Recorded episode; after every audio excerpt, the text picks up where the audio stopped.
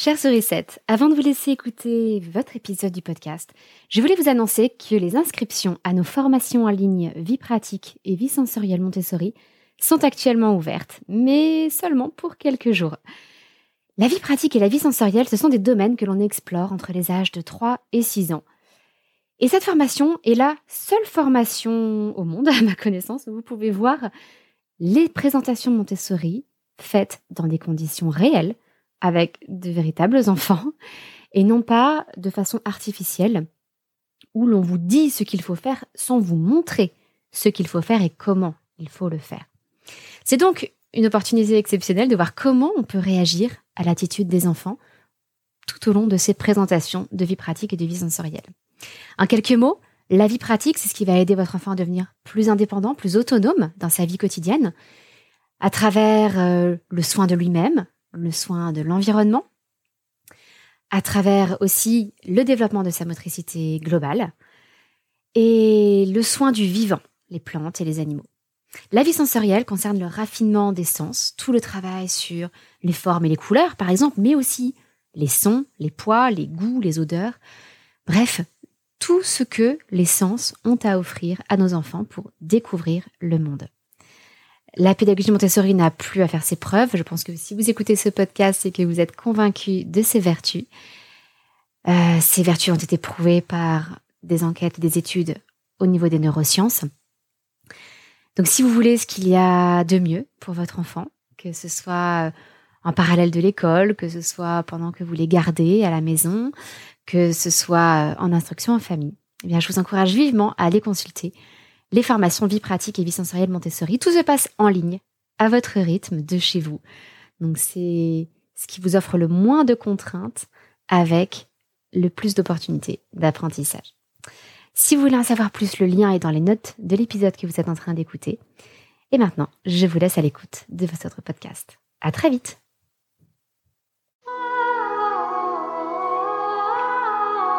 Bienvenue sur le podcast des Montessori 7, Montessori à la maison.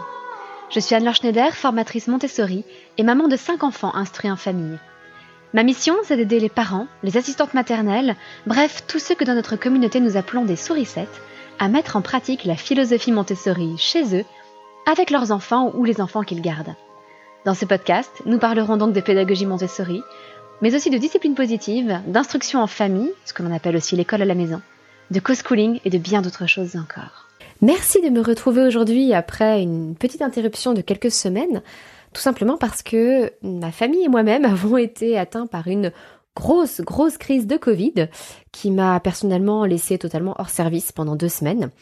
Et je récupère tout juste ma voix, vous risquez peut-être de m'entendre encore un peu tousser parce que je n'ai pas l'habitude de parler pendant de, longues périodes, mais euh, voilà, je vais quand même reprendre ce podcast avec ma voix telle qu'elle est. Euh, je suis désolée de vous avoir euh, abandonné pendant quelques semaines sans prévenir. Mais je pense que vous n'auriez pas aimé entendre un podcast où les quintes de tout étaient malheureusement plus fréquentes que les phrases prononcées. Donc ça me fait très plaisir de vous retrouver aujourd'hui. J'en profite pour vous souhaiter, si vous écoutez cet épisode à peu près au moment où il sort, une excellente année 2023. J'espère pour vous qu'elle sera belle, paisible, euh, riche, riche de, tout un tas de choses et en particulier euh, riche des relations que vous allez créer, développer, entretenir, nourrir avec vos enfants et en famille. Et à propos de richesse, aujourd'hui, je voudrais vous parler des cadeaux. Noël est passé, chez nous il y a eu un anniversaire aussi. Et justement, à l'occasion de cet anniversaire, nous avons offert à notre fils de 7 ans une liseuse. Chez nous, c'est un petit peu un rite de passage. C'est un beau cadeau, un gros cadeau pour nous, euh, que nous offrons donc à nos enfants au moment où ils commencent à lire des livres de façon, je dirais, régulière, à la fois pour les encourager, pour leur manifester que pour nous la lecture est quelque chose d'important. Euh, et donc là où dans d'autres familles peut-être on offre une jolie montre ou euh, une console de jeu ou je ne sais pas, pour nous c'est une liseuse. Car c'est important pour nous de montrer à nos enfants aussi bien par euh, nos bibliothèques bien remplies de livres, même si ce sont des livres qui n'ont pas beaucoup de valeur euh, numéraires. Ce sont souvent des livres que nous récupérons chez Emmaüs, dans des boîtes à livres, etc. Ce sont des livres qui ont en revanche une valeur culturelle, intellectuelle, qui est importante et que nous valorisons chez nous. Et donc la liseuse, ça fait partie de cet écosystème euh, pour nous, pour encourager nos enfants à lire, leur montrer que la lecture est quelque chose d'important. Euh, c'est quelque chose que nous avons donc offert à nos deux aînés avant de le faire cette année pour notre troisième enfant. Et euh, nos deux aînés avaient adoré. C'est aussi pour nous un, moyen assez pratique de permettre à nos enfants de lire lorsque nous voyageons. Lorsque nous étions en région parisienne et que nous faisions des sorties à la journée, je me retrouvais seule avec cinq enfants, euh, dont un bébé à un certain moment, en poussette, avec un énorme sac à dos qui comprenait entre autres notre pique-nique, éventuellement des bonnets, gants, écharpes s'il les enlevait, et des livres. Alors il est plus facile pour moi de transporter une petite liseuse par enfant, du moins pour les grands, qu'une série de livres qui pèsent lourd. Même chose pour les voyages en voiture, c'est plus facile d'emporter une liseuse qu'un sac à dos rempli de livres. Et nous étions donc naïvement persuadés que puisque ce cadeau avait beaucoup plu à nos deux aînés, eh il n'y avait pas de raison, il allait plaire à notre troisième enfant. Et manque de bol, il a été très déçu. Tellement déçu. Que, alors en fait, nous lui avons annoncé qu'il allait recevoir une liseuse à son anniversaire un petit peu en avance.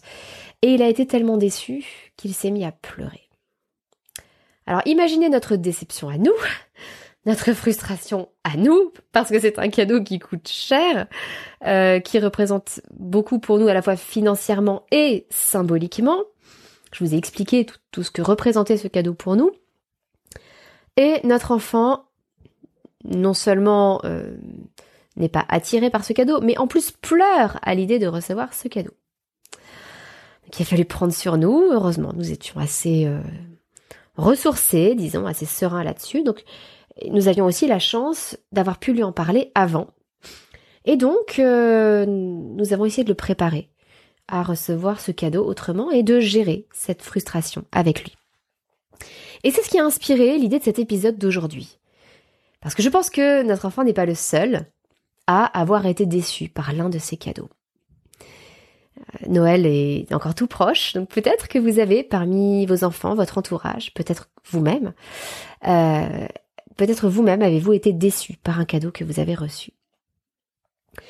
Alors avant d'aborder ce que l'on peut faire quand on est déçu d'un cadeau ou quand l'un de nos enfants est déçu face à un cadeau, il faut bien prendre conscience que nous ne percevons pas tous les mêmes choses dans un cadeau. Pour certaines personnes, ce qui est important, c'est la valeur, c'est-à-dire le prix supposé du cadeau. Et je vais justement distinguer la notion de valeur de prix parce que nous n'accordons pas tous la même valeur aux mêmes choses. Comme je vous le disais pour les livres qui viennent d'Emmaüs ou d'une boîte à livres, en termes de prix, ils ne nous ont rien coûté ou un ou deux euros quand ils viennent d'Emmaüs. Leur prix, leur valeur financière est donc très faible. Mais nous leur accordons une autre valeur. Ce sont des livres qui peuvent euh, faire monter chez nous certaines émotions, ça peut être de la nostalgie, ça peut être de la joie, euh, ça peut être de l'intérêt. Ce sont des livres qui peuvent nous cultiver, qui peuvent nous apprendre des choses, ils ont donc une valeur culturelle, éducative, affective, qui est bien supérieure à leur valeur financière. Donc face à un cadeau, certaines personnes évaluent la valeur du cadeau en fonction du prix supposé. J'avais une grand-mère qui était un petit peu comme ça, et vraiment je vous invite à ne pas juger ces personnes négativement. C'était mon cas à une certaine époque où je me disais, enfin quand même, c'est pas pas le prix d'un cadeau qui est important, c'est l'intention, c'est le temps qu'on y a passé, etc. Pour ma grand-mère, elle considérait que si on avait consacré une part plus importante de notre budget un cadeau pour elle, c'était qu'on l'aimait particulièrement. Elle voyait la manifestation de l'amour de quelqu'un à travers le prix qu'il mettait dans un cadeau. Eh bien, il suffit de le savoir. Heureusement, ça n'est pas le cas de tout le monde. Euh, donc, on peut peut-être accorder une part de notre budget un peu plus importante à ces personnes pour qui le prix est important. Ou du moins le prix supposé. On peut aussi chercher à profiter de bonnes affaires et à acheter quelque chose dont le prix est élevé en promotion, etc. Pour d'autres personnes, le plus important va être l'effet de surprise. Euh, une idée qu'ils n'avaient pas eue, quelque chose qui, les surprend, qui les étonne. Pour d'autres, au contraire, c'est qu'on va leur offrir exactement ce qu'ils voulaient, précisément, rigoureusement ce qu'ils voulaient. Le tome de la série de livres qu'ils voulaient. le bijou précis, euh, de telle couleur, de telle forme, etc., qu'ils voulaient. Le vêtement de telle marque, de telle taille, etc. Pour d'autres encore, l'important est que la personne qui nous offre le cadeau nous démontre qu'elle nous connaît vraiment. C'est-à-dire qu'à travers le cadeau, on n'a pas forcément donné d'idée en avance, mais la personne vise juste. Et on voit qu'elle nous connaît vraiment bien. Parfois, en nous offrant un cadeau dont on n'aurait pas eu l'idée du tout, mais qui nous convient parfaitement. Quelque chose dont on ne savait même pas peut-être que ça existait, mais quand on le reçoit, on se dit oh, ça c'était exactement pour moi. Ça me correspond tellement bien. D'autres euh, voient dans le cadeau avant tout l'intention de la personne qui l'offre. Euh, et par exemple, même s'ils reçoivent un cadeau en double, ça n'a pas d'importance parce que c'est l'intention, le temps peut-être que la personne a pris pour nous l'offrir. Pour certaines personnes, euh, le plus important est le temps passé à faire un cadeau et ils accordent davantage de valeur au cadeau fait maison. Bref, toute la valeur que l'on va accorder à un cadeau va dépendre de beaucoup de critères qui sont assez subtils et qui dépendent à la fois de la personne que nous sommes. Euh, nous pouvons avoir différents langages d'amour euh, et ça va aussi dépendre de la personne qui nous l'offre. Je m'explique. Il m'est arrivé d'être euh, déçue parce que je recevais un cadeau d'une personne qui me montrait que cette personne ne me connaissait pas bien, alors qu'elle aurait dû mieux me connaître que ça. En revanche, j'ai reçu, euh, un jour un, un thé à la menthe euh, de la part d'un de mes filleuls, et il se trouve que, à l'époque, je n'aimais pas le thé à la menthe. C'était le seul thé que je n'aimais pas. Mais, mais, mon filleul savait que j'aimais beaucoup le thé. Il n'avait aucun moyen de savoir que je n'aimais pas le thé à la menthe. Je ne l'avais jamais dit devant lui. Ça n'était jamais, je m'étais jamais trouvée devant un thé à la menthe devant lui. Et il m'a même dit, en m'offrant le thé, je sais que vous aimez beaucoup le thé vert.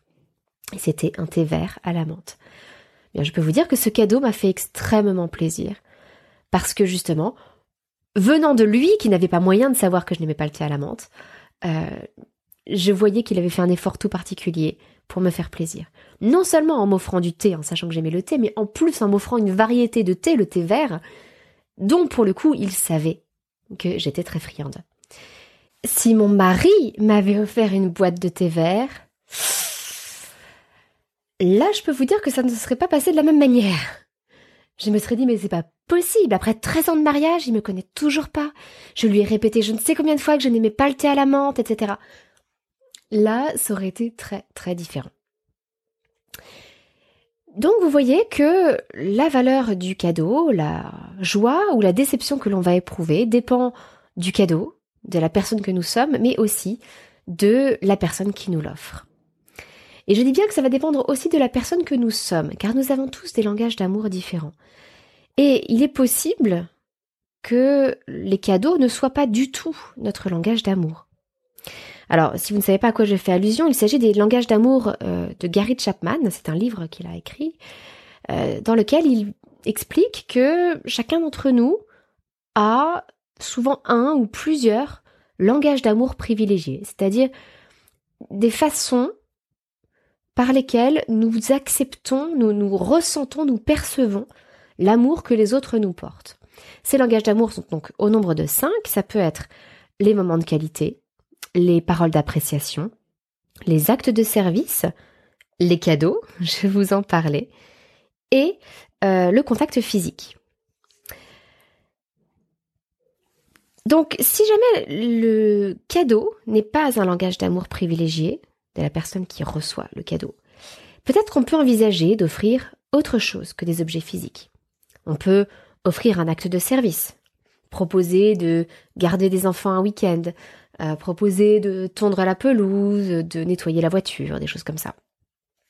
Peut-être qu'on peut offrir un moment privilégié, un dîner au restaurant ensemble, une sortie au cinéma ou au spectacle. une belle promenade euh, en famille. Ça ne coûte rien à part du temps, mais ça peut être le langage d'amour de l'autre personne. On peut offrir un, moment de contact physique, par exemple une bataille de paintball ou des choses comme ça. On peut aussi offrir un bocal rempli de petits billets avec des mots gentils ou des paroles appréciatives pour la personne dont c'est le langage d'amour privilégié. Bref, vous voyez qu'il y a de multiples critères pour savoir si un cadeau va plaire ou pas. Il est donc très difficile aussi d'anticiper et de savoir si un cadeau va plaire ou pas. Alors, maintenant qu'on a un petit peu déblayé le terrain, concrètement, qu'est-ce qu'on fait lorsqu'on est déçu par un cadeau ou lorsque notre enfant est déçu par un cadeau qu'il a reçu? La première chose, et c'est souvent le cas en matière d'éducation, c'est que nous pouvons modéliser pour l'enfant une réaction positive ça m'est arrivé à moi-même d'être déçue par un cadeau. Eh bien, sur le coup, bon, je n'ai jamais eu l'impression que la personne se moquait de moi.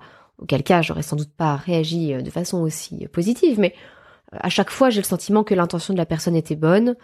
Euh, parfois, que la personne n'avait peut-être pas pris beaucoup le temps, et mais voilà, ça n'était pas forcément non plus quelqu'un d'extrêmement proche de moi. Donc, j'ai envie de dire que j'étais relativement indulgente envers les personnes qui euh, m'ont fait des cadeaux qui ont pu me décevoir. Parfois, l'idée dans l'absolu était bonne, mais ça tombait un petit peu à côté. Eh bien, sur le coup, je remercie chaleureusement la personne, comme si le cadeau me plaisait vraiment beaucoup. Et plus tard, j'essaie de verbaliser devant les enfants, ça peut être dans la voiture par exemple, au retour chez nous, euh, ce qui s'est passé dans ma tête et ce qui se passe là, à l'instant dans ma tête. Alors comme je vous l'ai dit, je n'ai pas vraiment été déçue par le thé vert à la menthe, mais imaginons que je l'ai été. Euh, à ce moment-là, j'aurais expliqué aux enfants que ah c'est dommage que j'ai reçu ce thé vert à la menthe parce que je vais pas pouvoir le boire, je n'aime pas trop. Mais bon, c'est pas grave, je le servirai à des invités qui viendront à la maison, donc il restera utile. Et puis en revanche, qu'est-ce que j'apprécie l'intention de mon filleul qui a remarqué que j'aimais beaucoup le thé, qui m'a entendu un jour dire que j'aimais beaucoup le thé vert, et qui a vraiment fait un effort tout particulier pour m'offrir ce cadeau-là. Bon, il est tombé à côté, c'est pas de chance, mais c'est pas grave. Euh, je suis quand même très heureuse qu'il m'ait, voilà, qu'il ait eu cette intention pour moi. Mon idée est que les enfants entendent, parce qu'ils ne peuvent pas lire dans nos pensées, hein. donc entendent ce qui se passe dans notre tête pour comprendre où est la vraie valeur Et que l'échange de cadeaux, il a une valeur symbolique, euh, plus que monétaire. J'ai lisé d'ailleurs euh, quelque chose de très intéressant, une étude récemment qui me disait que euh, la plupart des gens étaient déçus des cadeaux qu'ils recevaient. je crois que c'est plus de 60% des, des personnes sont, ou des cadeaux, si vous voulez, sont décevants pour la personne qui les reçoit. Et que le plus souvent, le meilleur cadeau, c'est d'offrir à la personne la valeur en argent de, du cadeau pour qu'elle puisse acheter ce qu'elle veut avec. Sauf que, vous voyez bien toute euh, la complexité de la chose, c'est que si derrière nous nous contentons de nous offrir des chèques ou des billets, bah, je vais offrir, euh, mettons, 30 euros à mon frère et mon frère va m'offrir 30 euros. bon, on sera pas plus avancé, quoi il a une valeur qui est qui est beaucoup plus forte, qui est symbolique, qui est affective. Euh, le fait d'offrir un cadeau qui peut-être vaut 80 euros, mais que on aura cherché partout et, qu'on aura trouvé en promotion, qu'on aura attendu pendant six mois et qu'on a obtenu à 30 ou 40 euros. Euh, il y a plein de choses qui rentrent en ligne de compte, bien au-delà de, de la valeur monétaire. Donc, il est important pour moi que les enfants perçoivent cette valeur symbolique, cette valeur affective derrière le cadeau, au-delà de la valeur matérielle. Donc verbaliser, modéliser, je pense que c'est vraiment la, première étape la plus fondamentale. Ensuite, ce que j'ai remarqué, euh, parce que nous commençons à avoir, nous avons cinq enfants, euh, l'aîné est adolescent, nous commençons à avoir du recul sur les cadeaux et sur ce qui peut nous décevoir, et puis ça m'est arrivé encore une fois aussi à moi. Je pense que la première chose est de laisser du temps au temps. Quand on est déçu, c'est une émotion qu'il faut digérer, cela prend du temps, il y a de la frustration. Et ce n'est que plus tard, lorsque la déception s'est tassée, que l'on peut repérer d'autres aspects positifs aux cadeaux. Euh, par exemple, là à Noël, j'ai reçu une paire de chaussettes de la, part de mon mari. Pour le coup, c'était un cadeau, euh, une idée que je lui avais soufflée. J'avais envie d'une grosse paire de chaussettes de Noël antidérapantes. Voilà, c'était tout ce que je lui avais dit. Et je m'attendais à des chaussettes euh, rouges et vertes avec des dessins de Noël, quelque chose comme ça. Et malheureusement, enfin malheureusement, j'ai été déçue à l'ouverture de mon paquet parce que j'ai vu des chaussettes qui étaient quasiment toutes blanches avec un peu de bleu dessus. Et sur le coup, ça m'a fichu un coup au moral, me disant mais c'est pas vraiment des chaussettes de Noël, c'est pas vraiment ce que j'espérais. Et mon mari m'a expliqué que il y avait pas fait les chaussettes de Noël n'étaient jamais antidérapantes. C'était l'un ou l'autre. Donc c'était le mieux qu'il avait pu trouver. Et au début, j'ai été déçue. Et puis petit à petit, j'ai repéré d'autres aspects positifs à ces chaussettes. À savoir que l'intérieur est tout doux. Donc c'est incroyablement agréable.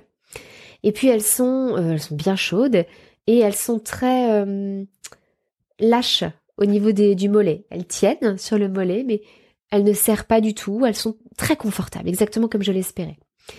Et puis en fait, j'ai remarqué aussi qu'elles n'étaient pas totalement blanches et que la partie autour du pied était grise.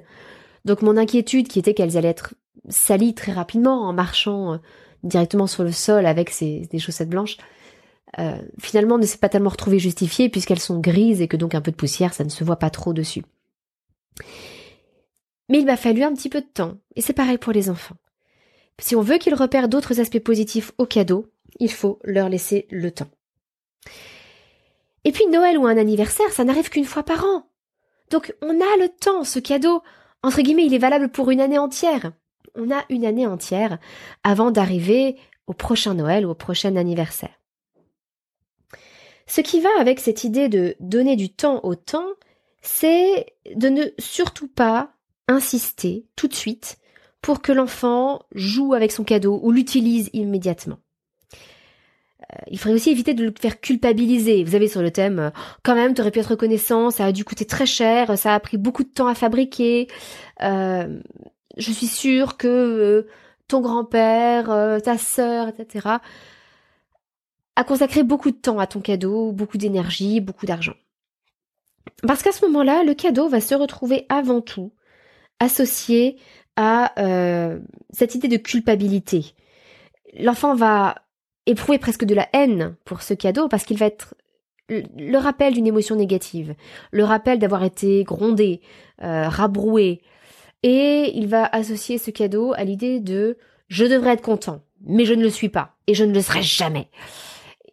C'est le meilleur moyen de totalement braquer un enfant et de faire en sorte qu'il ne veuille plus, plus, plus jamais euh, jouer avec son cadeau ou l'utiliser. Ensuite, il est possible, une fois qu'on a laissé du temps au temps et qu'on a évité cet écueil d'insister ou de faire de culpabiliser l'enfant, on peut faire preuve de subtilité. C'est un peu l'étape euh, ultime.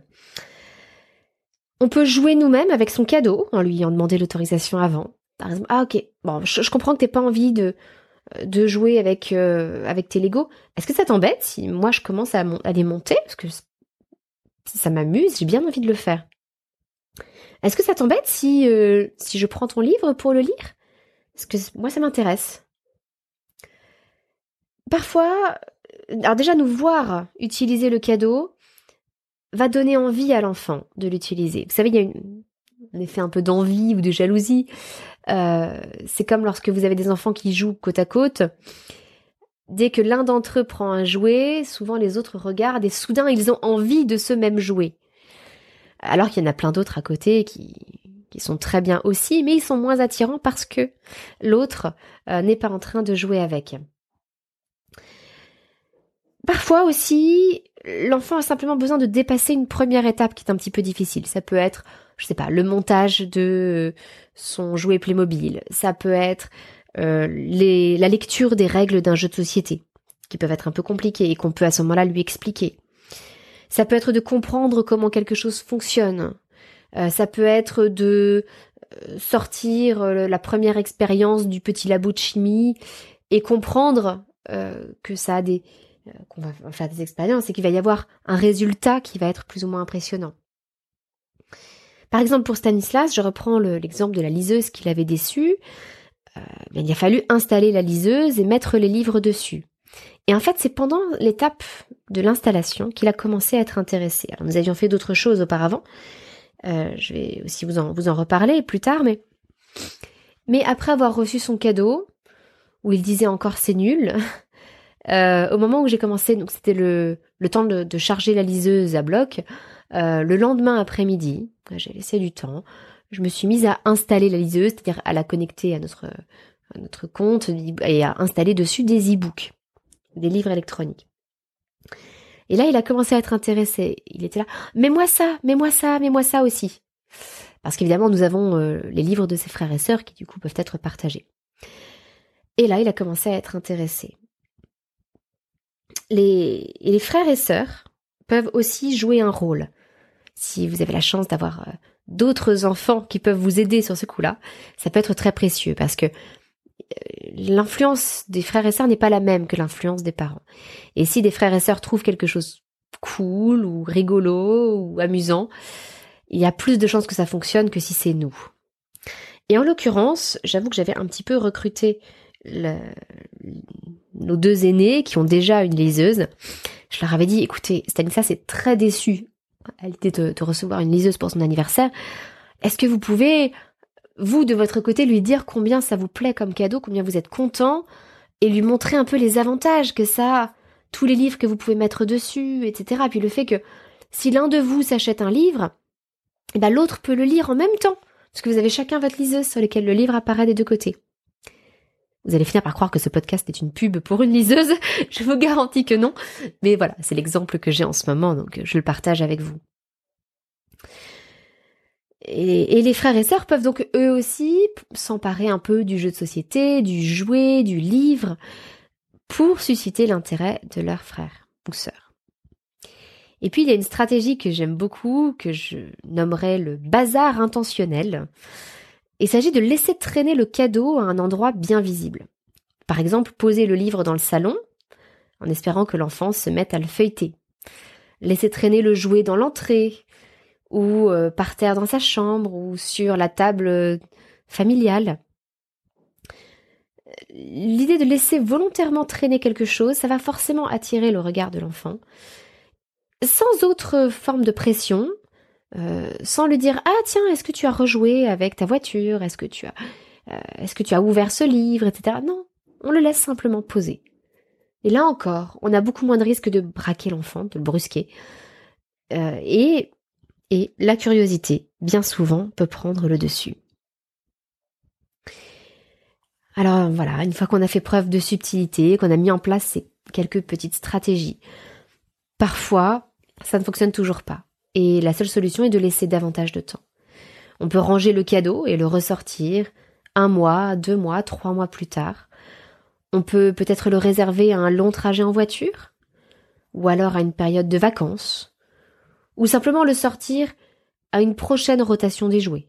Si vous ne savez pas ce que sont les, ce qu'est la rotation des jouets, vous pouvez consulter ma, ma mini formation Aménager sa maison Montessori, où je parle de la rotation des jouets qui permet d'éviter euh, le bazar dans les chambres des enfants.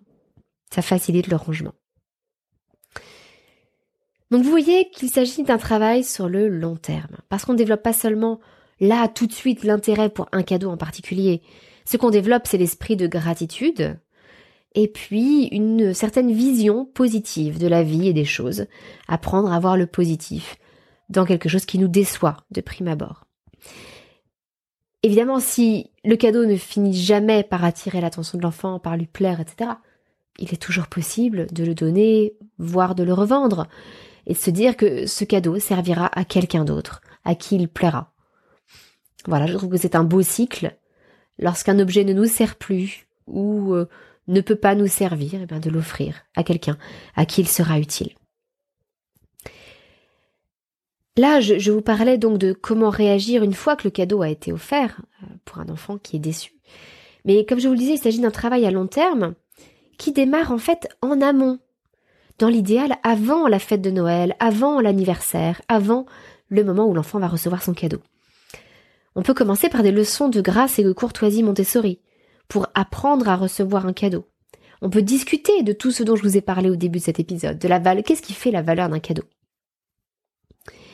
Et puis au moment même où l'enfant reçoit le cadeau, s'il manifeste sa déception de façon un petit peu visible, peut-être que nous pouvons, nous adultes, expliquer à la personne qui l'a offert que il faut pas s'inquiéter, ça n'est sûrement que temporaire, peut-être qu'il attendait un jouet spécifique, etc., qui n'était pas dans, le budget ou quoi que ce soit. Nous pouvons lui dire aussi que nous, nous apprécions beaucoup son cadeau pour telle ou telle raison, et puis que on va prendre le temps mais qu'il y a très forte chance que d'ici quelques semaines, notre enfant se mette à apprécier ce cadeau, voit tout l'intérêt, la beauté, euh, l'amusement de ce cadeau.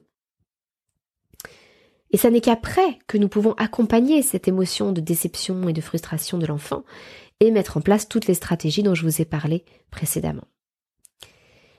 Et puis, à l'occasion suivante, au Noël prochain, à l'anniversaire prochain, Peut-être que nous pouvons à nouveau faire une leçon de grâce et courtoisie, mais cette fois-ci en nous appuyant sur l'expérience passée. Tu te rappelles ce cadeau à Noël, cette liseuse qui ne t'avait pas plu? Et, je comprends très bien que ça ne t'ait pas plu, je comprends les raisons pour lesquelles tu étais déçu. Et regarde, euh, aujourd'hui, combien tu l'aimes, cette liseuse. Ça peut aider l'enfant à se dire, ah, ok, ce cadeau que je reçois qui me déçoit là tout de suite, il est peut-être comme cet autre cadeau qui me décevait au début et qui a fini par me plaire. Donc je garde de l'espoir, peut-être que ce cadeau va me plaire un peu plus tard. Voilà donc les petites astuces, les stratégies que je peux vous proposer pour aider un enfant qui serait déçu par un cadeau. Et avant de vous quitter, je voudrais partager avec vous quelque chose qui me, plaît beaucoup en ce moment et qui rejoint cette idée de bazar intentionnel dont je vous parlais un peu plus tôt. Euh, je me suis offert à moi-même une BD, alors ça n'a rien à voir avec Noël, hein, euh, une BD qui s'appelle La folle histoire des plantes, avec plein de petites histoires passionnantes sur euh, la permaculture, sur euh, l'orchidée de Darwin, sur voilà plein de petites histoires passionnantes, vraiment passionnantes sur les plantes. Et mon idée en me l'offrant était que j'aimerais bien intéresser un peu plus mes enfants à la botanique. Et je me suis dit, cette BD, je vais la laisser traîner. Donc je l'ai lue devant mes enfants, enfin j'ai commencé à la lire, et je l'ai laissée traîner dans le salon, sur le canapé, sur la table. Je leur demandais, vous n'avez pas vu ma BD Et en fait, les, mes quatre aînés l'ont prise à tour de rôle pour la feuilleter, la lire par petits bouts et la reposer. Et puis pendant une des conversations, euh, je disais à mon mari, oh, c'est passionnant, tu te rends compte que euh, on peut aujourd'hui suivre le trajet qu'ont suivi des, qu'ont parcouru des armées pendant euh, la Première Guerre mondiale ou, ou, des conflits qui ont eu lieu bien bien avant, même pendant l'Antiquité, à cause des fleurs et des plantes qu'ils ont amenées avec eux euh, qu'on appelle des plantes euh, polémocores, si je dis pas de bêtises, euh, des plantes qui viennent donc d'autres pays et qui ont été amenées par des armées lors des batailles. Et c'est quand même fou de se dire qu'après tout, les guerres, avec tout le mal qu'elles ont pu faire, ont aussi contribué à une certaine biodiversité, ou ont pu au contraire faire venir des plantes invasives dans d'autres régions. Bref, il y a toute une réflexion derrière comme ça qui, qui est passionnante. Eh bien, je l'ai partagée à haute voix avec mon mari devant les enfants. Et donc voilà, objectif atteint. Euh, même ma fille de, 5 ans qui n'est pas encore capable de lire euh, cette BD, l'a feuilleté. Et, euh, et, il rigole maintenant des petites blagues qui sont dedans. C'est une, une, façon euh, très rigolote d'apprendre des choses sur les plantes. Mais c'est là que le bazar intentionnel m'a permis de partager mon enthousiasme pour l'histoire des plantes et euh, à susciter l'envie chez les enfants d'en apprendre davantage. Donc si vous faites un peu de co-schooling ou si vous pratiquez l'instruction en famille, c'est une stratégie qui a fait ses preuves et qui peut être très utile.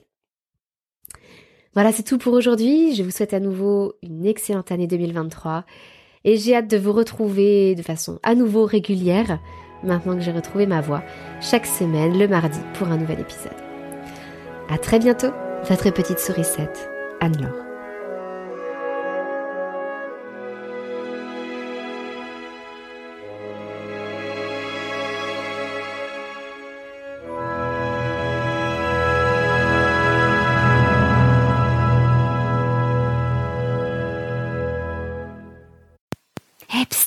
Avant de nous quitter, je vous rappelle que vous n'avez plus que quelques jours pour vous inscrire à mes formations en ligne Vie pratique et vie sensorielle Montessori. Tous les liens avec la présentation des formations, euh, les dates limites pour s'inscrire, tous les renseignements sont disponibles dans les notes de cet épisode. N'hésitez pas à suivre le lien pour en savoir plus. Et n'oubliez pas que c'est une formation à laquelle vous aurez accès à vie, que tous les avis euh, sur cette formation sont dithyrambiques. Et ça, j'en suis très reconnaissante aux toutes les stagiaires qui ont déjà suivi cette formation. Et puis que vous avez la possibilité de suivre cette formation à votre rythme. Vous pouvez le faire très très vite, vous pouvez prendre votre temps.